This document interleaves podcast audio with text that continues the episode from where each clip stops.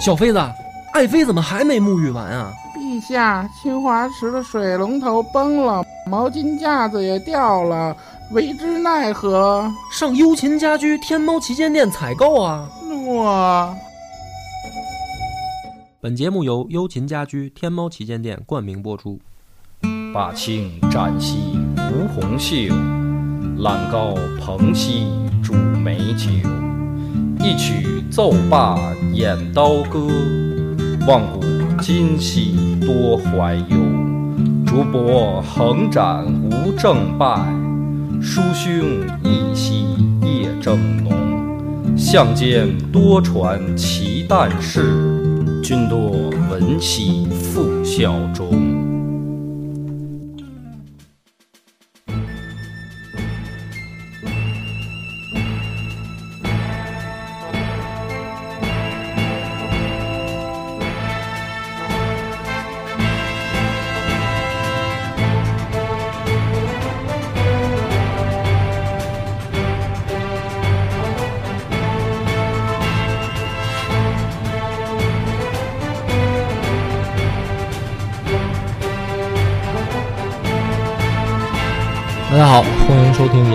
我是主播恶霸波。大飞，老番仔，涛哥，咱那个前两天微信公众号我更那篇那个《太平广记》的，你你看了吗？我看了，后来我想了一下，因为我只节选了老子的那个一半儿，然后呢，今天我想干脆，嗯、试一试，嗯因为我原来想试着录《太平广记》，我老觉得特别短。短我说现在呢，就老子这个呢，等于我那天写着写着吧，其实又觉得长，又觉得挺长的，所以我试试着录一期《太平广记》的，嗯看看这个行不行啊？所以呢，那个内容可能和微信里边的这个有一些有一些重复，有些重复，但是呢，我觉得不影响，因为还有不重复的，还有嗯多余微信、还会更。长。对，而且呢是等于说呢，跟你看字儿呢可能不太一样。这个老子，首先分儿，咱挺早之前好像我跟你聊过吧，《道德经》的事儿啊，你你对他是一个什么印象，或者是一个什么什么样的这个我没什么太大印象，那老头岁数挺大，啊然后道法自然。道法自然？你对道这件事儿那都怎么看？我其实没太多的看法，你我不太信那个，你主要不是道不是迷信，就是你不是特别喜欢王阳明吗？嗯，对那你觉得王阳明的那个心学啊，算道吗？我觉得不算吧，我觉得他那应该算叫，就是哲学上给他过一个定义，叫主观的唯物主义，哦，就是他又有点唯心，有点唯物。所以你觉得道是唯心的是吗？嗯，对，所以我不太信这东西嘛。因为你觉得他后来是变成道教了，它对是一种宗教。对，哦，所以这个《太平广记》为什么我微信第一篇，因为它是它是这个老子是开篇，他先讲的就是神仙。《太平广记》一上来先讲了一大堆的神仙，然后这神仙里面第一个讲的就是老子。对我一看他那三百岁，我就不想看了。啊，实际这个咱们就从头讲啊，说老子那个本名呢叫重耳，字伯阳，然后呢楚国苦县曲仁里，啊住住址是这个。姓李是因为什么呢？是因为他家里面本身就姓李，就是他爹就姓李。嗯那么说他妈呢，就是怀孕之前是不是梦见大流星撞肚子吗？然后就怀孕了，醒了以后就就就发现，哎，确实有了。然后这个说他妈怀了七十二年，就是这一孕怀了七十二年。嗯最后呢，老子呢是从他妈的左边胳肢窝底下这个剖腹蹦出来了。生下来以后呢，就是就是老头儿了，就是老头儿 啊，七十二年嘛。所以这咱先刨出这个，你先别说扯不扯淡的这个成分啊。然后说，所以为什么叫他老子呢？就是因为他生下来就是老头儿，所以叫他老子。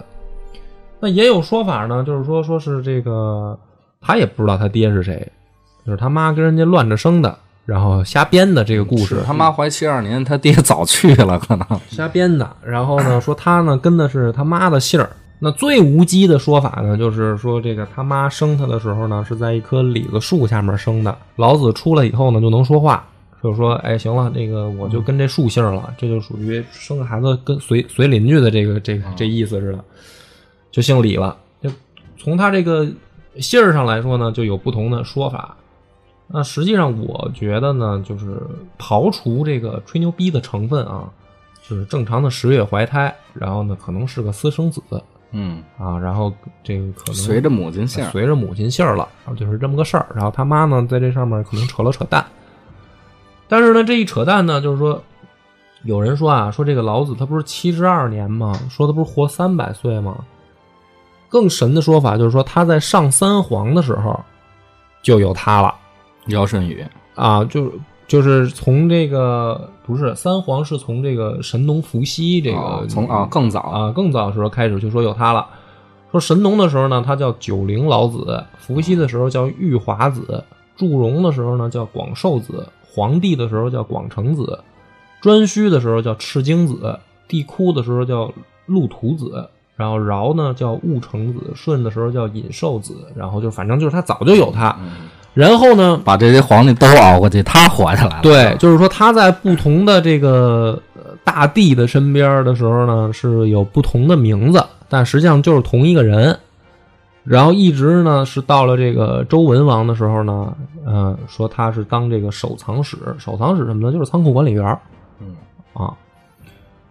后来呢，更还有一种说法就更神了，就是说在这个文王之后，到春秋战国的时候，他还活着呢，还蹦着呢。说在在最越国的时候就是范蠡啊，然后在这个吴国的时候就是陶朱公、嗯乙顿，所以就是扯了各种的蛋。那么直到这个东晋的时候呢，就是葛洪，他不是对道教进行了一个整体的梳理吗？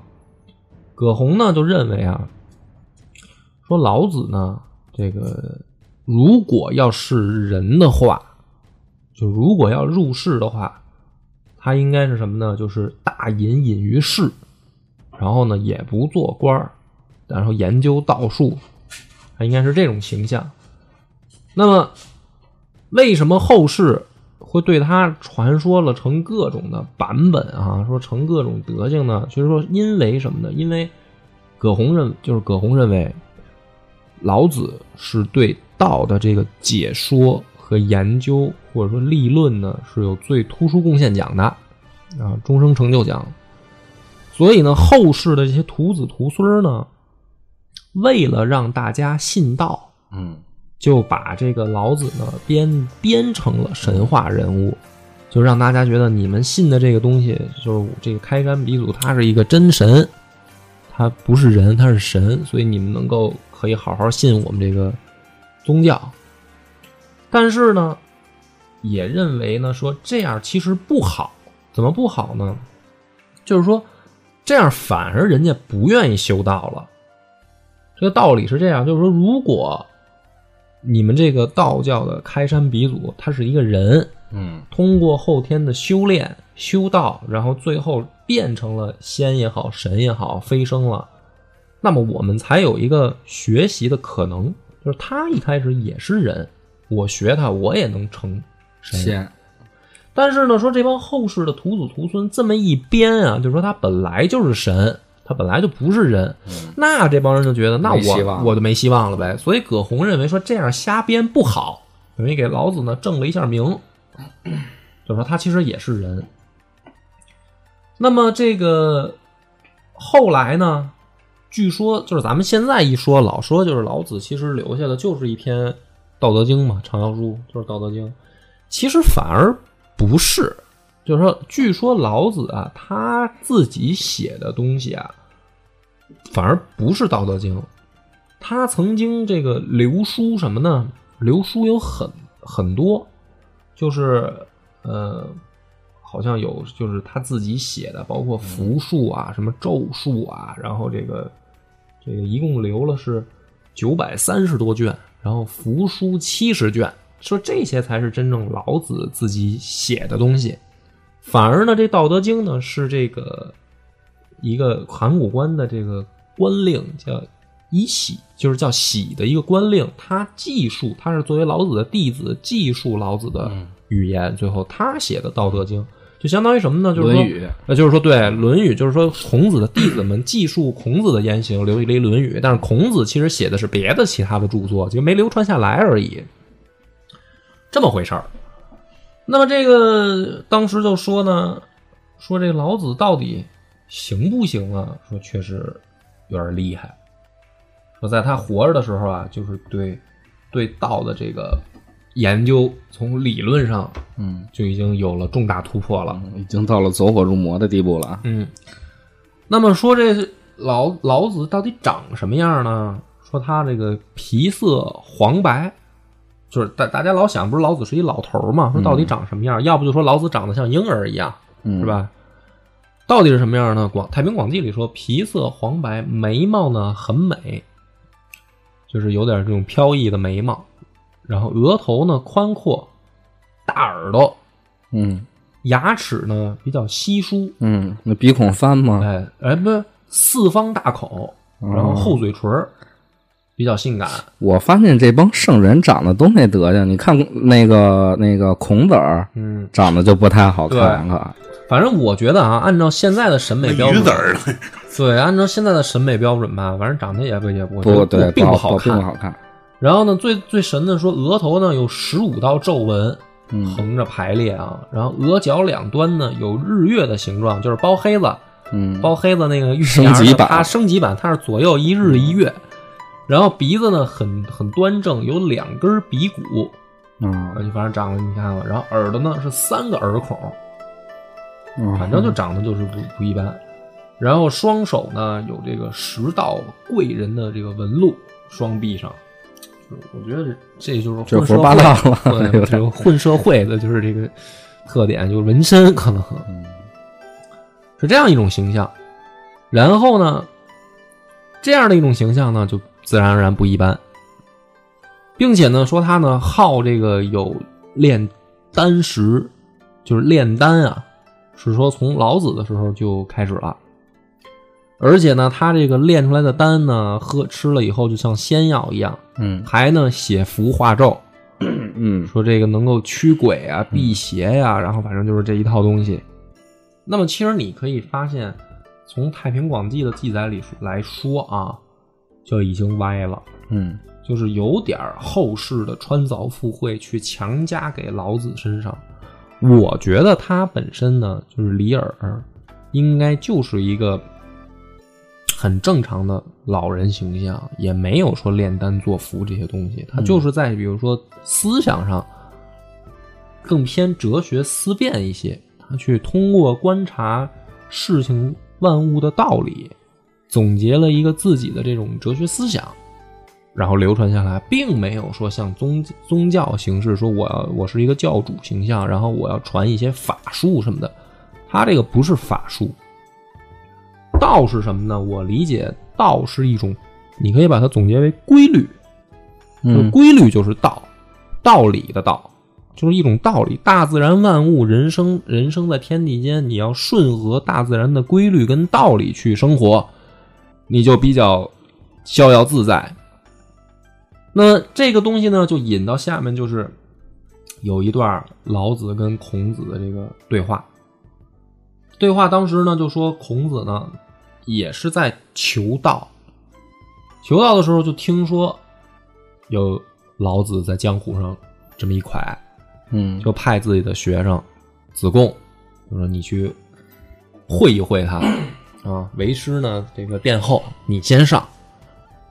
子贡去了以后呢，那老子不就一句话就给他打发了吗？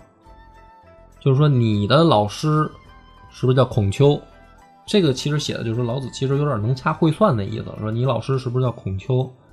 说你回去告诉他，除非呢来跟我学习三年，啊，我知道你老师要干嘛，不就是想知道什么是道吗？说你来跟我，让他跟我学习三年，我可以告诉他，啊你呢没戏。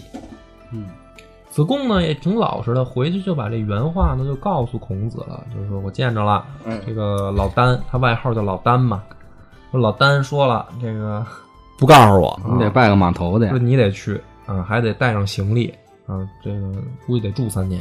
孔子一听呢，说那要不这个得会一会了，这个高高手啊，看来是去了以后呢，老子上来以后就先说啊，说你小子啊太狂，忒狂，对你呢没什么好处。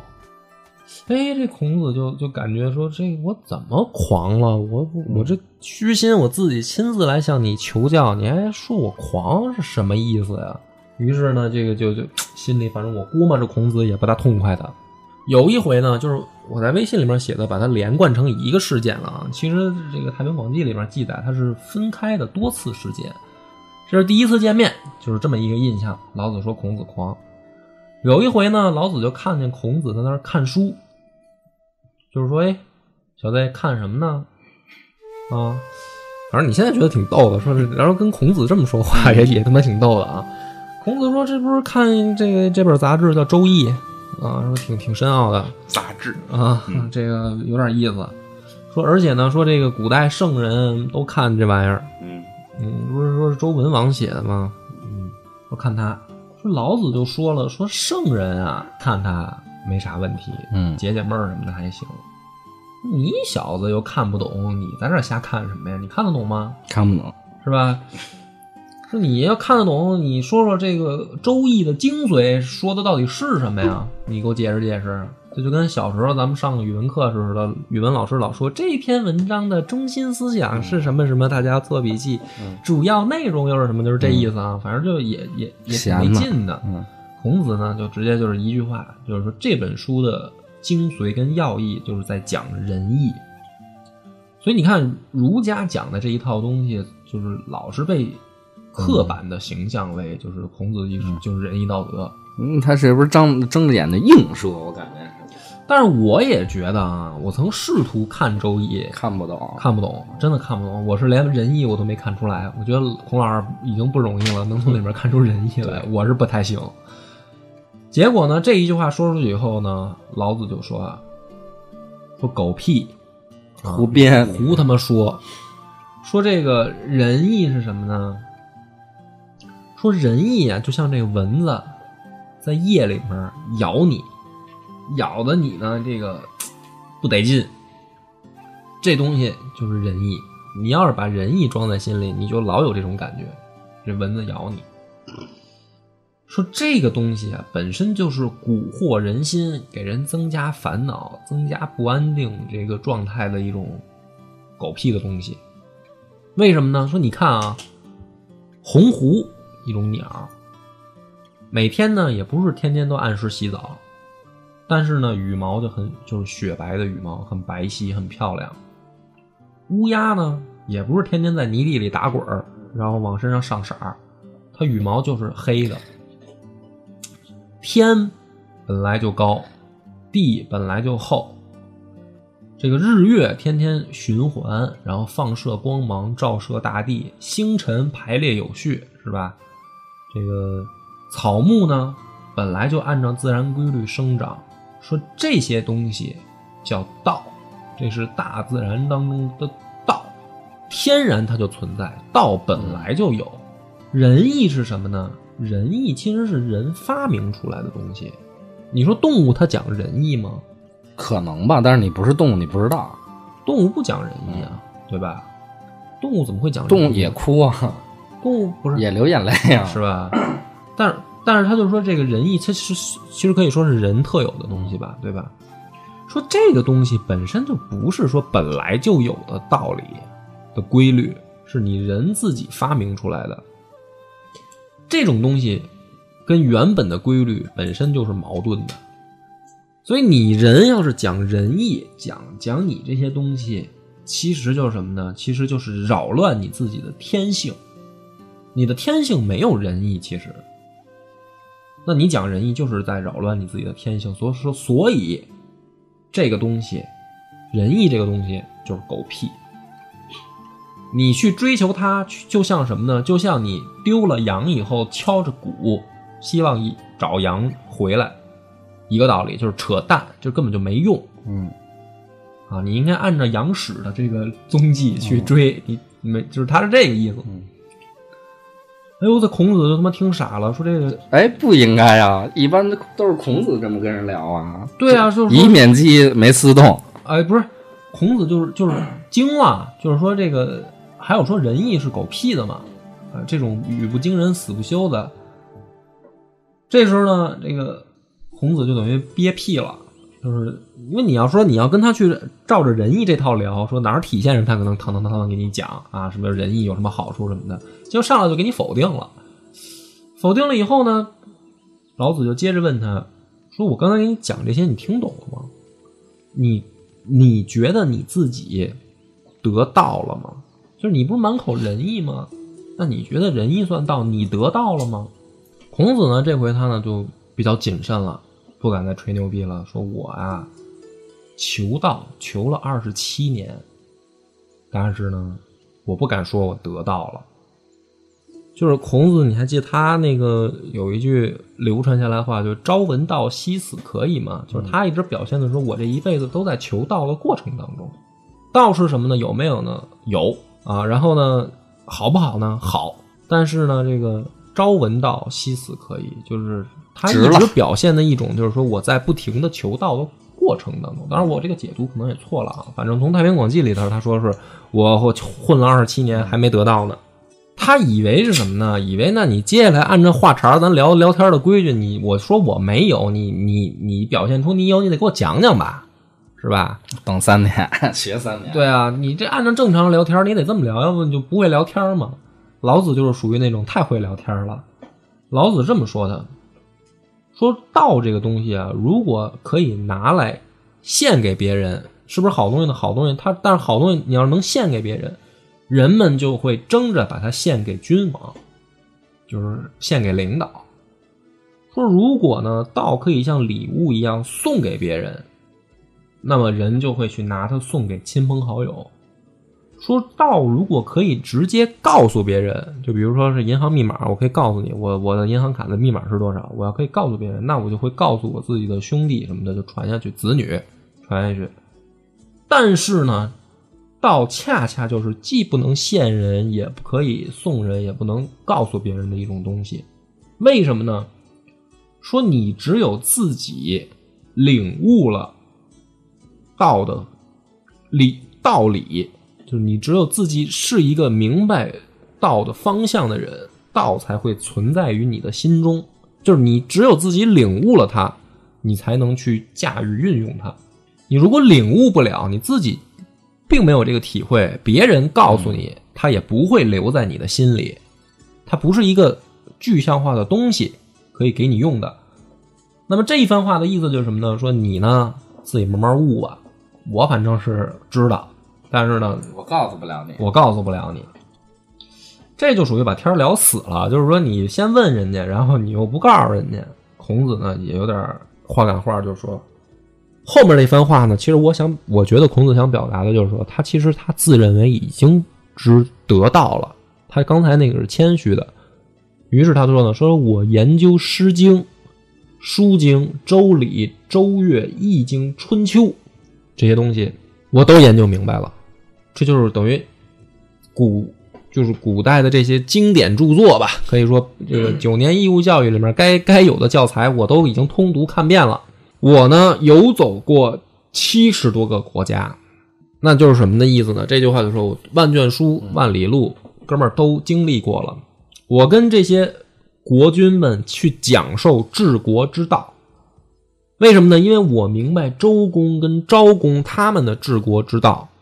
我再去传授给他们，可惜呢，这帮兔崽子不主不采用我的主张，就是不是孔子周游列国特惨吗？混的，这个带着一帮徒弟们跟他妈的要丐帮似的，他可能是丐帮的鼻祖，应该不是没人搭理他吗？孔子说：“其实我呢已经得道了，但是呢，像你说的，道的确呢不太容易被别人接受，就是反过来我肯定你的态度，但是呢拔高一下自己说，其实我得到了。”这个时候，老子呢就说：“说你说的这六本书啊，都是什么呢？都是已经陈旧的过去，已经不流行的东西了。就是之前已经别人留下来的垃圾。那么不是我吹牛逼，你也是垃圾。什么意思呢？说这些东西就像之前的人踩下来的脚印儿，就是这些书啊。”就像圣人写下来留下来的脚印儿，你呢，按照别人的脚印儿去严丝合缝的踩人家的步伐，可是你并不明白人家为什么去走出这些脚印儿，人家是要走到哪个方向去，为什么会走出这么个路线？你就按照人家的脚印儿去跟着踩，那有屁用啊！所以你看这些东西都没用，你并没有得到。你要得到的话，你却走出自己的脚印儿，他是这个意思，你会有自己的这个论述流传下来。所以说你根本就没有得到。孔子一下就又闷屁了，啊，说我操，无法这么会儿，孔子闷三回屁了、啊，对闷三屁了啊，就叫三，以后就叫他孔三屁啊。回去以后，这个孔子啊，就是三年也不待了，就就家走了。家走以后呢，到家三天呢也不说话，嗯低头跟那儿自己琢磨。他这大徒弟子贡就说：“哎，这不是老师说是出三年差，这不是这几天就就回来了，这而回来这精神状态也不好，也不说话啊。平常跟我们侃侃而谈啊，是吧？我们这帮弟子们坐一块儿净扯淡了。老师今儿不扯淡，很不自在。过来就问老师说：‘这个咋的了？老师，嗯碰上是啥事儿了吗？难道？’老子说啊，说我去见了老子以后，我觉得差距有点大。为什么呢？说我跟人撕逼吵架这些年啊，大阵仗咱也见过，什么？诸侯王咱也聊过。说这个人如果说话啊，像鸟一样，特别高，没边儿，这个咱见过啊。这平常这个社会上有的是吧？一吹恨不得自己手眼通天，是吧？要不就是后面认识的那个亲戚朋友，都是恨不得国家主席的这个秘书或者怎么着的，都是这这人，要不就是大老板说自己什么的，就是这种说话没边儿的人。说我要是碰上这些人呢，我会切中他的要害，一语就击中他，就像用那个箭去射那个鸟一样，我直接切中他的要害，让他别吹了。打一比方，比如说，操，这个我认识一哥们儿，家里面趁房子趁地十个亿，这种话你直接问他，那那跟你有什么关系啊？你就直接切中要害，你吹吧不就是？说如果我碰上这个人说话呢，像麋鹿一样，特别灵活，是吧？这鹿嘛，它跑的灵活。嗯，哎，你今儿跟他，你跟他说这个前门楼子，他跟你说机枪头子，是吧？你跟他说这个 A，他跟你说 B，你说 B，他又说 C 了。这样人我也碰到过，尤其是在这个商务合作的时候，经常碰上这种货。那怎么办呢？他说，孔子就说啊，说那我会像用狗追鹿一样，我我这个说话的方式，我就步步紧逼。嗯你不用跟我聊别的，你不是刚才说前门楼子吗？咱今儿就聊前门楼子，你就得给我承认，你刚才说的到底是怎么回事儿。我用这种方式，我能逼着他，就是你不用跟我扯扯淡。说如果这个人呢说话很渊博，像鱼在深渊里面游一样，这种人也有啊，就是确实有文化有知识，是吧？人家不是跟你吹牛逼，人家可能看的书就是比你多，人家见见识的就是比你广，嗯，或者说人家从事那个事儿你就是没听说过，你听着就就就跟天书一样，那怎么办呢？孔子说：“这样的人呢，我可以拿话呢去勾引他，像钓鱼一样那个鱼饵，他不是渊博吗？我多学习。哎，我我勾着他说，嗯我说一些他感兴趣的话，把他勾到我的这个角度上来聊，对吧？说这样的人呢，就是说我都各种各样的我都见过，我都有我自己的办法去跟他聊天儿可是这老子呢不一样，这老子说话啊，他像龙。这龙是什么呢？既高又灵活，在云里面忽隐忽现的，而且还渊博。所以我呢就没办法，够不着摸不着。对，勾不着摸不着，虚无缥缈的说话，一顿话我就懵屁了。说他这原文里自己说哈，说我跟他说话经常张口结舌，不知道该往下怎么接了好好做了回哑巴，啊。所以孔三屁吗，说这玩意儿没法聊，所以我觉得差距确实有点大。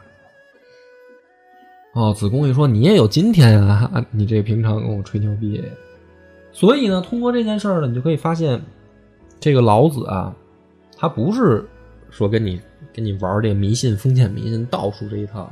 这段话其实我觉得还原的比较好，虽然也有点小说的嫌疑了，但是呢，起码从这个刻板印象上没有脱离开，就是道家跟儒家的一个根本区别。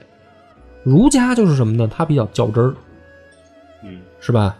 有点这种认死理儿这种牛牛脾气。你看咱们中国古代历朝历代的，当然信奉儒家的这帮人，最后都是都是有点这个一根筋那种那种架势。道家就不一样，你看，不管是老子还是庄子也好，还是后来的这帮这个信奉道，尤其是到这个魏晋以来，清谈嘛，跟你扯淡。咱之前讲过清谈，跟你扯吧，咱今天扯一扯一天也是他拿着个这个浮尘就跟你开始聊。所以的确，他是在符合这种道家、儒家的刻板印象上，这个这一段写的是比较生动的。那这是一个事儿，这个咱微信里之前也说过。还就得讲那个讲点没说过的了。后来老子呢，在中原这边这么个扯遍天下无敌手了吗？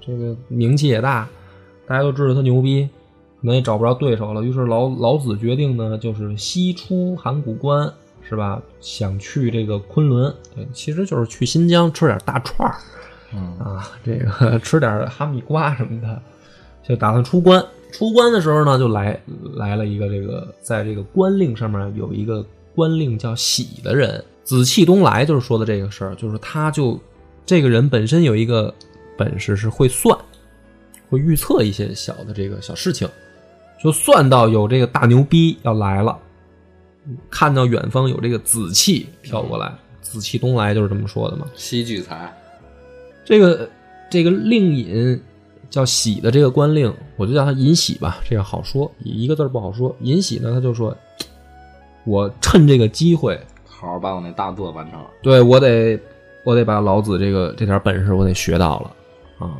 学到以后我就牛逼了，肯定。于是呢，老子来了以后呢，就是很恭敬的对老子进行去接待他。接待的时候呢，就出事儿了。出一件什么事儿呢？就是老子啊，他带了一个随从，叫徐甲。这个徐甲呢，跟着老子走到函谷关以后呢，他就知道老子是要出关了，可能不回来了。可是这徐甲呢，就是他这他这个佣人啊，他不想走。于是呢，这里面有个官司，就是当时老子雇他的时候，跟他商量好的，每天应该给他一百钱作为工钱，嗯就是有工资啊，我给你打工的，我有工资。可是呢，老子一直没有给他过现钱，就是一直是记账 记账的方式让人给他打工。这徐甲呢，现在就琢磨了，说你这一出关，我他妈找谁要账去呀？所以呢，他就想说，你必须得在出关之前呢，把这账给我结清了。说一算呢，老子一共欠他多少呢？欠他七百二十万钱。这事儿呢，就是等于徐甲就找人去写这个状纸去官司啊。其实你可以发现，这个应该不是不是这个 春秋时代的事儿，是明显是后人的附会，就去找找人给他写状纸。找到这个写状纸的人呢，一看说这孙子要要这个讨债啊，农民这农民工要讨债，讨多少？七百二十万钱。说哟，这他要是讨着了，这家伙就发了呀，对吧？于是呢，这写状子的人呢就琢磨说，他要是发了，要不这样吧，我把闺女嫁给他，哎，嫁一土土豪一大款，我帮他打官司。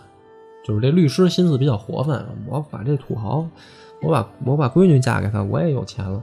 但是他就没问问说这七百二十万钱是多少天累积的，每天一百钱，嗯七百二十万钱，嗯，七万来天，七万来天，除以三百六，这孙子跟了老子两百年了。这哥们儿就没问说你这七百二是怎么累积来的，他不知道他已经跟了两百年了。这徐甲呢，可能也是也是糊涂了，就想着这钱的事儿了。于是呢，就把这事儿呢告告到官府里面，就这个官令这尹喜就知道了，说哟，还有人敢告我师傅，就去打听打听怎么回事吧。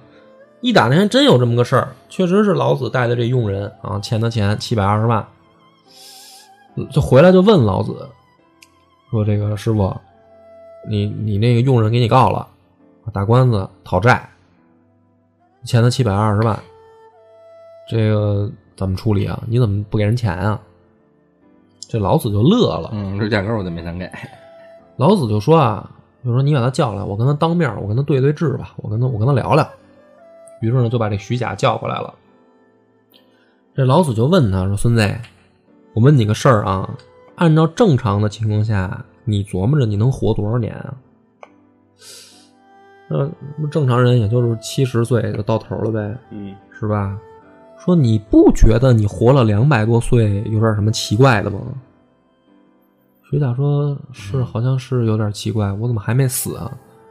说：“对呀、说我给你的东西远比钱值钱，说你早就该死了，要不是你跟着我，我把我这个道术、说符术，我潜移默化的这个在你身上起到了神奇的效果，你早嗝屁了。说你这还跟我要钱说行，七百多万可以不要，把那二百多万给我的。啊？这这么一说呢，老子就来气了，说你这非要钱是吧？行，说你张嘴。这徐甲一张嘴呢，这老子呢，呲儿就把他那个嘴里面啊有一道灵符，叫太玄轻生符，就给抓在手里了。一抓在手里呢，这个徐甲马上就变为一具枯骨，就倒在地上了。老子就说了，说这孙子没死，就是我这符撑着他呢，这不是要钱吗？我这符一收，你也甭要钱了，这事儿也就齐活了。这事儿呢，这个这个殷喜呢，一看呢，就说说哟，师傅，那你这个别这么弄啊，这不是这个杀人了吗？相当于你在我这地头上，好歹我也是个 我也是个官儿，你别给我弄治安问题啊！说你给他弄起来吧，你你别给他弄死。老子说这人不识货，说他要是跟我西出函谷关，到了安西国，我给他的钱得拿黄金计算。说这就现在就七百二十万，他就怂了。这尹喜就求他说：“哎呀，算了，俗人嘛，你也别跟他较真儿，是吧？网开一面呗。”老祖说：“行行行行行，说那这账我给他救活了，咱怎么算啊？”尹喜说：“算我的，好吧，算我的。”老师上黄金了啊。于是呢，老子就把这符呢又贴回去，这人就又起来了，死而复生。然后这钱呢，尹喜就给他还了，还了两百万给这人，这事儿就算过去了。然后呢，这个老子一看尹喜够仗义，替我还账，于是就悉心传授他这个道法。最后，尹喜把这个传授的道法总结成了《道德经》，流传下来。所以，《道德经》呢，我也读过，我还真没发现什么长生不老的这个秘方，基本上都是一些道理。是吧？道可道，非常道；名可名，非常名什么的，这个都是这个。然后呢，这个《道德经》呢流传下来以后呢，没有那么多的神仙事儿啊。就是说，到了比如说这个西汉的窦太后的时候，这不是一开始大家都是这个信奉百家嘛？就是春秋战国的时候是百家争鸣，没有什么固定的。这不是到了这个西汉窦太后的时候，他就是提倡黄老学说。就信奉道家的这种思想，与民休息，天下无争。所以呢，这个政政府按照道家的玩法，国家就日渐富强，有了文景之治。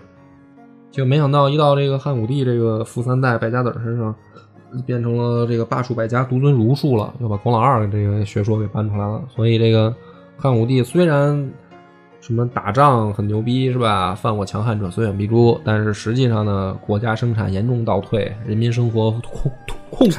秦皇汉武这俩事儿嘛，就这点事儿。嗯，所以呢，在《太平广记》上呢，最后记载就是，嗯，说但凡是信奉老子这一套的呢，都是这个可以福泽绵长，国家也欣欣向荣啊。不不信这一套的呢，就都都没有什么好结果。那么，于是呢，他顺着往下写啊，就说说这个老子之后，到了汉武帝的时候，汉武帝也是记载在《太平广记》里面的神仙传里面的，没有没有给他继承帝王，说汉武帝也求仙来的。但是那个呢，就是另一个故事了。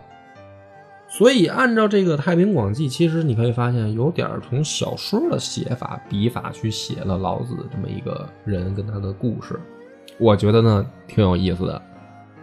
所以呢，如果是读《道德经》的觉得没劲的话呢，可以可以看看这种野史笔记，啊，对于这个了解，我觉得是有一些乐趣的。但是最后咱们就还是回到原来那个问题，就是凡哥，你就听了这些以后啊，你依然觉得道它是一个唯心的东西吗？不觉得了？嗯你这把那些后世的，就是强强附会给他的东西剔除以后，嗯，这本质那他绝对是唯物的呀，他在追求规律啊，这就是我一直在跟别人说的一个问题啊，对，所以本质的规律。对，所以就我其实挺早我就读读过《道经》，实在读不下去，我《德经》我没看嗯啊，就是《道德经》分《道经》《德经》。我读《道经》的时候，我感觉它不是宗教，它其实更偏向于哲学。这个是咱们讲完故事以后，回头聊一下这事儿。或者物理吧，对，就是比如说他提出来一些道理，比如说主管中空而常有，嗯或者比如说圣人治其身后而反其身先这些东西，它是一种道理。但是呢，为什么说后来好多人老是去推翻它，或者没有去，就是这个东西到变成最后怎么变成了神仙方术，变成宗教了？它没有变成哲学，怎么没像马克思那样说那个变成哲学？一个呢是这种这种天地的道理，如果你追其根本啊，你会发现就没有感情，就是道理、规律这些东西是不存在感情的。这个跟跟治世的这种思想呢有点相背离，就是人的启蒙，它是随着你的发展而不断的启蒙，更追求人性、人欲，追求人的主观能动的。所以你看，从《太平广记》后面的神仙列传记载，包括我国的这古代道家思想，就是包括比如说佛家也一样，就是比如说我们认识佛家，其实最我觉得大部分人可能是通过《西游记》认识的，啊，嗯没有几个人说真正的去研究佛经。一听说，比如说，你看过佛经吗？其实没有，对吧？你对佛教了解，可能大部分来源于《西游记猴》，对吧？猴、猪跟大壮，他们仨跟唐跟唐僧给你代表的就是你心目中的佛教印象。一聊道呢，可能就是三丰什么这个楚基他们这个武术这块儿的，就是你没有真的去读过道道家的这个经典，对吧？那为什么他们最后发展成这样？其实我觉得就是说，随着人的启蒙，其实道理是没有感情的。你如果是追求道到极致，或者说佛家追求到最后，你会发现你最后是反人的本性的。道到最后就是说成仙，怎么叫成仙了？无欲无求，你就成仙了。嗯你无欲无求，你就顺从了客观规律了。客观规律就是这天地间没有你了，你就完全化为天地之间的这个无形了，你就得道成仙了，你就不是人类，你的确不是人了。但是我觉得那也就没你了。而我觉得这种事儿还有另一种发展。你刚才说的就是天地万物这种自然状态，它有它的运行规律，嗯但是你人与人之间处理的这些事儿，嗯，它也有它的规律。所以吧这就是儒家后来提倡的学说，就是儒家他不是说人无欲无求，为什么人儒家他重礼呢？礼实际上也，你想看刚才那个故事里面，礼其实一样是狗屁，是人发明出来的东西，对吧？为什么见面得这个打招呼啊、行礼啊这套东西没必要？你动物之间互相行礼嘛，动动物之间看着顺眼，直接就骑上去了，那你行什么礼啊？所以儒家这套其实它反而是说我人要发挥我自己的主观能动性，我要把控自己，对吧？君王治世是你要治，而不是说无为。